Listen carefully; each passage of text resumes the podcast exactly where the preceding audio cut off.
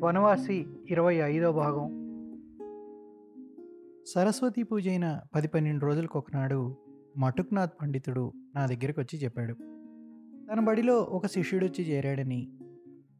మటుక్నాథ్ తన శిష్యుని తీసుకొచ్చి నా ముందు హాజరు పెట్టాడు పద్నాలుగు పదిహేనేళ్ళ కురవాడు నల్లగా బక్కగా ఉన్నాడు. మైథిలి బ్రాహ్మణుడు. బొత్తిగా బీదవాడు ఒంటి మీద ఉన్న బట్ట తప్ప మరొకటేమీ లేదు అతనికి. మటుకునాథ్ ఉత్సాహం చూడాల్సిందే. తనకి తినడానికి లేదు. ఆ శిష్యుడి పోషణ భారం కూడా తనపైన వేసుకుని కూర్చున్నాడు. ఇది తన కులవృత్తి. ఇన్నాళ్ళు శిష్యులు లేకపోయినా ఏదో విధంగా బడంటూ నెట్టుకొస్తున్నాడు. ఇప్పుడు విద్య నేర్చుకుంటానంటూ వచ్చిన వాడిని పొమ్మనలేడు. రెండు మూడు మాసాల్లో చూసేసరికి మరో ఇద్దరు ముగ్గురు శిష్యులు పోగైనారు బడిలో వాళ్ళకి ఒక పూట తింటే రెండో పూట పస్తు. సిపాయిలు చందాలు వేసి జొన్న పిండి గోధుమ పిండి చీనాగడ్డి పప్పు పిండి ఇస్తున్నారు.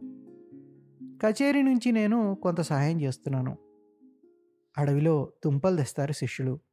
అవే వండుకొని తింటే పూట గడిచిపోతుంది. మటుకునాథ్ కూడా అలాగే కాలక్షేపం చేస్తున్నాడు. రాత్రి పది పదకొండు గంటల దాకా మటుకునాథ్ శిష్యులను బడి ముందు కరక చెట్టు కింద కూర్చోబెట్టి పాఠాలు చెప్తూ ఉంటాడు. వెన్నెలున్నా సరే చీకటైనా సరే దీపం పెట్టడానికి చమురు కూడా లేదు. ఒక విషయంలో నాకు ఎంతో ఆశ్చర్యం కలిగింది. బడి కోసం స్థలము ఇల్లు అడగడం మినహా మటుక్నాథ్ ఎన్నడూ ఎలాంటి ఆర్థిక సహాయము నన్ను కోరలేదు. రోజు గడవడం లేదు దారి చూపండని ఒక్కనాడనలేదు. ఎవరికి ఏమీ చెప్పుకోడు. సిపాయిలు వాళ్ళంతట వాళ్ళే తోచింది ఇచ్చేవాళ్ళు. వైశాఖం నుంచి భాద్రపదం మధ్య వరకు బడిలో శిష్యుల సంఖ్య పెరుగుతూ వచ్చింది. తండ్రుల చేత దెబ్బలు తిని పారిపోయి ఇచ్చిన వాళ్ళు తల్లి వెళ్ళగొడితే వచ్చిన వాళ్ళు పేద బాలకులు పది పన్నెండు మంది పైసా ఖర్చు లేకుండా అట్టే కష్టపడినక్కర్లేకుండా తిండి దొరుకుతుంది కదా అనే ఆశతో వచ్చి చేరారు. ఇటువంటి సమాచారం కాకి చేతనైనా దేశమంతా క్షణంలో పాకిపోతుంది.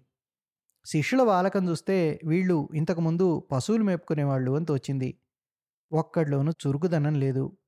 వీళ్ళు కావ్యం వ్యాకరణం చదువుతారా? మటుక్నాథి వంటి అమాయకుడు దొరికేసరికి చదువుకుంటామని వంకబెట్టి అతన్ని ఎత్తికెక్కి కూర్చుని తినడం కోసం వచ్చారు. కానీ అతడికి మాత్రం ఆ ఆలోచనే లేదు. శిష్యులు దొరికారని మురిసిపోవడం తప్ప. ఒక రోజున తెలిసింది బళ్ళో శిష్యులు తిండి లేక పస్తులుంటున్నారని. వాళ్ళతో పాటు మటుకునాథ్ కూడా. మటుకునాథ్ని పిలిచి సంగతి ఏమిటని అడిగాను. విన్నది నిజమే. సిపాయిలు చందాలు పోగు చేసి ఇచ్చిన గోధుమ పిండి జొన్న పిండి అయిపోయినాయి. కొన్ని రోజుల నుంచి రాత్రివేళ దుంపలు పిండి చేసుకుని అది మాత్రం వండుకు తింటున్నారు.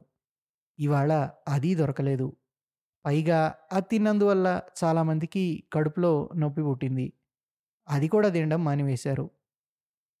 మరి ఇప్పుడు ఏం చేస్తారు పండిట్జీ? ఏమీ పాల్పోవడం లేదు బాబు గారు. పాపం చిన్న పిల్లలు వాళ్ళు. ఏమీ తినకపోతే అందరి కోసం స్వయం పాకం పంపించే ఏర్పాటు చేశాను వెంటనే. రెండు మూడు రోజులకు సరిపడే బియ్యం పప్పు ఉప్పు నెయ్యి గోధుమ పిండి పంపించి అతడితో అన్నాను. బడి ఎలా నడుస్తుంది పండిట్జీ? ఎత్తేయండి ఇంకా. మీరేం తింటారు? వాళ్ళకేం పెడతారు? అని ఆ మాటకి ఎంతో నొచ్చుకున్నాడు. ఎత్తేస్తే ఏమవుతుంది బాబు? సిద్ధంగా ఉన్న బడిని ఎలా వదిలిపెట్టగలం? మీరే చెప్పండి. ఇది మా వంశవృత్తి బాబు. మటుక్నాథ్ నిత్య సంతోషి. అతనికి ఇవన్నీ బోధపరచాలని ప్రయత్నించడం వృధా. కొద్దిమంది శిష్యులుంటే చాలు అతనికి కాలం ఆనందంగా గడిచిపోతుంది. మా ఈ జమీందారీ అడవిలో పూర్వకాలపు ఋషి ఆశ్రమం ఒకటి వెలిసినట్టుంది మటుకునాథ్ దయవల్ల. రణగుణధ్వనులతో చదువులు సాగిస్తూ ఉంటారు. ముగ్ధబోధలో సూత్రాలు వల్లవేస్తారు. కచేరీలో గోళ్ళలో కూరలు పళ్ళు దొంగతనం చేస్తారు. పూల మొక్కల కొమ్మలు రెమ్మలు విరిచివేసి పువ్వులు తుంపివేస్తారు మధ్య మధ్య కచేరీలో పనిచేసేవాళ్ళ వస్తువులు కూడా దొంగిలిస్తారు. బడి శిష్యుల దుండగాలను గురించి సిపాయిలు వాళ్ళలో వాళ్ళు చెప్పుకోవడం మొదలుపెట్టారు. ఒక రోజున నాయబ్ ఇంట్లో ఖజానా పెట్టి తెరిచిపడేసి ఉంది ఎవరో అందులో కొన్ని రూపాయలు బంగారు పైపోత పెట్టిన వేలి ఉంగరం తస్కరించారు. అంతటితో సిపాయిలు గొడవలేవి తీశారు కొన్నాళ్ళు గడిచాక ఒక శిష్యుడి దగ్గర ఆ ఉంగరం దొరికింది. దాన్ని అతను మొలతాడికి ముడివేసి దాచుకున్నాడు. ఎవరో చూచిపట్టుకుని కచేరీకి తీసుకొచ్చారు. శిష్యుడు తస్కరించబడిన వస్తువుతో సహా పట్టుబడ్డాడు. మటుకునాదికి కబురు పంపాను. పాపం బొత్తిగా అమాయకుడు. అతని సాధు స్వభావం అలుసు తీసుకొని శిష్యులు చిత్తం వచ్చినట్టు ప్రవర్తిస్తున్నారు. బడి ఎత్తేయాల్సిన పని లేదు. కొందరి శిష్యుల్ని తరిమేయక తప్పదు. మిగిలిన వాళ్ళలో ఉండదలుచుకున్న వాళ్ళకు భూమి ఇచ్చే ఏర్పాటు చేశాను. అది స్వయంగా దున్నుకుని జొన్న చీనాగడ్డి కూరలో వేసుకోమని చెప్పాను. స్వయంగా పండించుకుని తిండి గడుపుకోవాల్సిందేనని చెప్పాను. మటుకునాథ్ ఈ సంగతి శిష్యుల దగ్గర ప్రస్తావించాడు. శిష్యులు పది పన్నెండు గురులోనూ యనమండి గురు ఈ సంగతి విన్నదే తడవుగా పలాయనం చిత్తగించారు. నలుగురు మిగిలారు. వాళ్ళైనా విద్య మీద ఆసక్తి కొద్దీ ఉండలేదు. బొత్తిగా మార్గాంతరం లేక ఉండిపోయారని చెప్పాలి. ఇదివరలో పశువుల కాపర్లుగా ఉండేవాళ్ళు ఇప్పుడు అది కాకపోతే వ్యవసాయం చేస్తారు. అది మొదలు మటుకునాది బడి నిక్షేపంలా సాగిపోతుంది. చటు సింగ్కి మిగిలిన వాళ్ళకి భూములపై పట్టాలు ఇవ్వడం పూర్తయింది. మొత్తం అంతా వెయ్యిన్నర బిగాల నేల. నాథ అడవిలో నేల సారవంతమైంది. అందువల్ల ఆ ప్రాంతంలోనే వెయ్యిన్నర బిగాల భూమి ఒక్కసారి అమర్చడం జరిగింది. ఆ అడవి ఎంతో అందమైంది. ప్రపంచంలో అదొక సౌందర్య స్థావరమా అనిపించేది. అది కాస్త ఇప్పుడు మాయమైపోయింది. దూరం నుంచి చూశాను. అడవిలో మంట పెట్టారు. కొంతైనా మంట పెట్టి కాల్చివేయకపోతే అడవంతా కొట్టడం కష్టం. అయితే అంతటా అడవి లేదు. దిశాంచలాల దాకా వ్యాపించిన మైదానాల అంచుల్లో దట్టమైన అడవులున్నాయి. మైదానాల్లో మధ్య మధ్య తోపులు దుబ్బులు తీగలు రకరకాల అడవి పూలు మాత్రం ఉన్నాయి. ఫెళఫెళ శబ్దాలతో అడవి కాలిపోతుంది. ఆ చప్పుళ్ళు దూరానికి వినబడుతున్నాయి. ఎంత చక్కని లతావితానాలు ధ్వంసమైపోతున్నాయి. కూర్చుంటే అదే ఆలోచన రాసాగింది. చూడలేక అటువైపైన వెళ్ళలేదు. దేశానికి ఇదొక మహాసంపద. మనుషులకు చిరశాంతి ఆనందాలను చేకూర్చగల ప్రశాంత ఆశ్రమం. ఒక గుప్పెడు గోధుమ గింజల కోసం నాశనం చేయవలసి వచ్చింది కార్తీక మాసం మొదటి రోజుల్లో ఒకసారి ఆ చోటు చూడాలని వెళ్ళాను.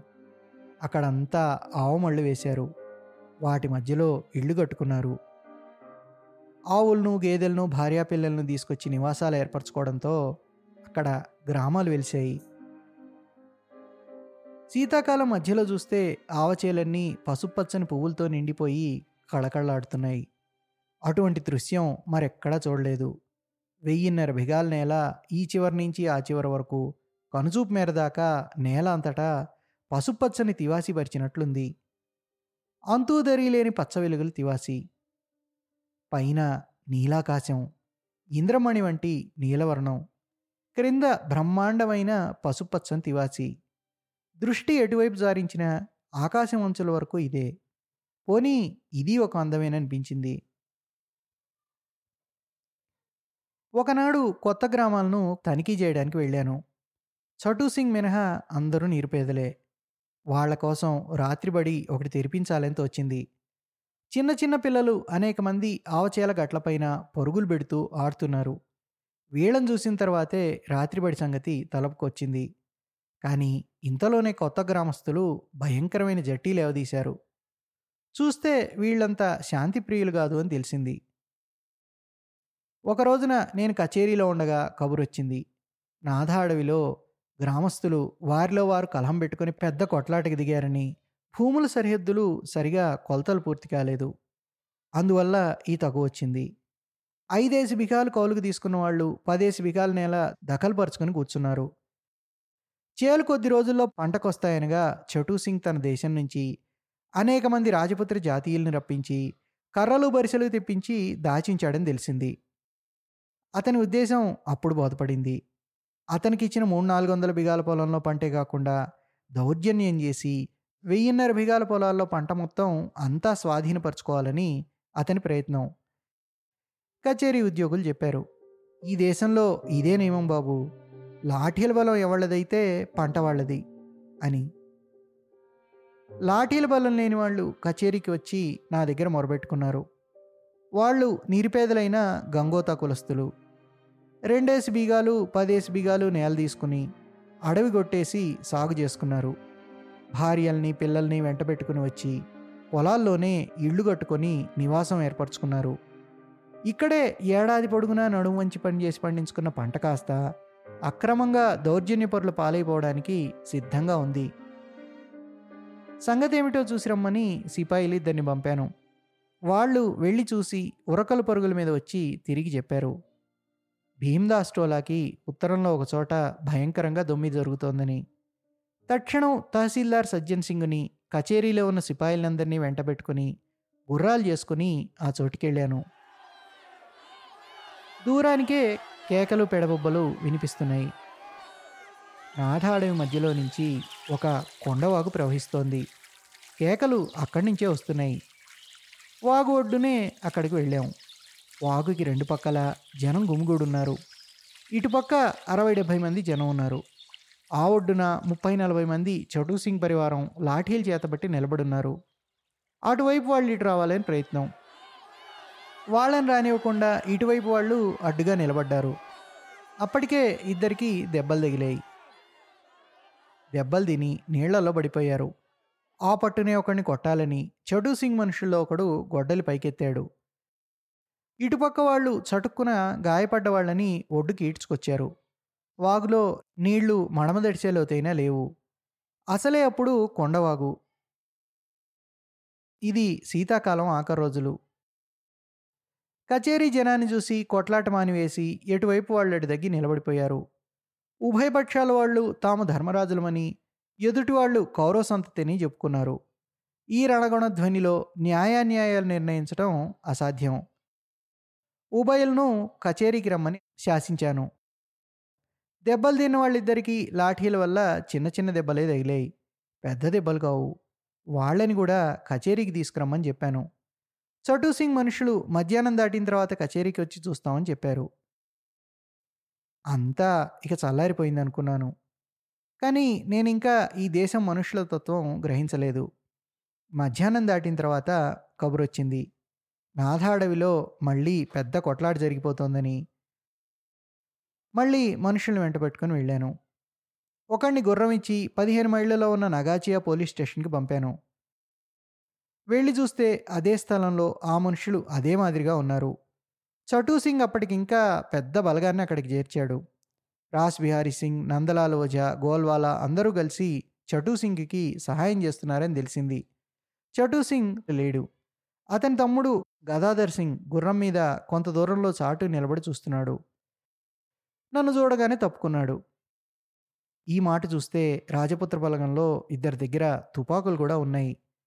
ఆ ఒడ్డు నుంచి రాజపుత్రులు బిగ్గరగా చెప్పారు మీరు దూరంగా ఉండండి బాబు అడ్డుదప్పుకోండి ఈ దాసీ కొడుకులు గంగోతాల సంగతి ఏమిటో చూడాలి ఒకసారి అని. నాతో వచ్చిన సిబ్బందిని పిలిచి రెండు పక్షాల వారి మధ్య నిలబెట్టాను. నవగాచియా పోలీస్ స్టేషన్ కబురెళ్ళిందని పోలీసులు అప్పుడే దారిలో ఉంటారని చెప్పాను. ఆ తుపాకులు ఎవరివి ఎవరు తీసుకొచ్చారు? తుపాకీ చప్పుడు వినబడితే చాలు ఖైదుకు వెళ్ళక తప్పదు అని విషదం చేశాను. తుపాకులు పట్టుకుని ఇద్దరూ వెనక్కి తగ్గి నిలబడ్డారు. ఇటుపక్క గంగోతాలను పిలిచి చెప్పాను. కొట్లాటకు దిగవలసిన పని లేదని ఎవరి స్థలాలకు వాళ్ళు వెళ్ళిపోవాలని ఆదేశించాను. ఇక్కడ నేనున్నాను. నా కచేరీ సిబ్బంది సిపాయిలు ఉన్నారు. పంట దోచినట్టయితే పూచి నాదని చెప్పాను. గంగోతాల సర్దార్ నా మాట మీద నమ్మకంతో తన వాళ్ళనందరినీ పిలుచుకుపోయి దూరంగా ఒక చెట్టు నెడకి చేర్చాడు. అక్కడ కాదు తిన్నగా ఇళ్ళకి వెళ్ళిపోవాలి. నడవండి పోలీసులు వస్తున్నారని చెప్పాను. రాజపుత్రులు మాత్రం అంత తేలిగ్గా లొంగే రకం కాదు. వాగుకి అటువైపున అక్కడే నిలబడి వాళ్ళలో వాళ్ళు సంప్రదించుకోవడం ఆరంభించారు.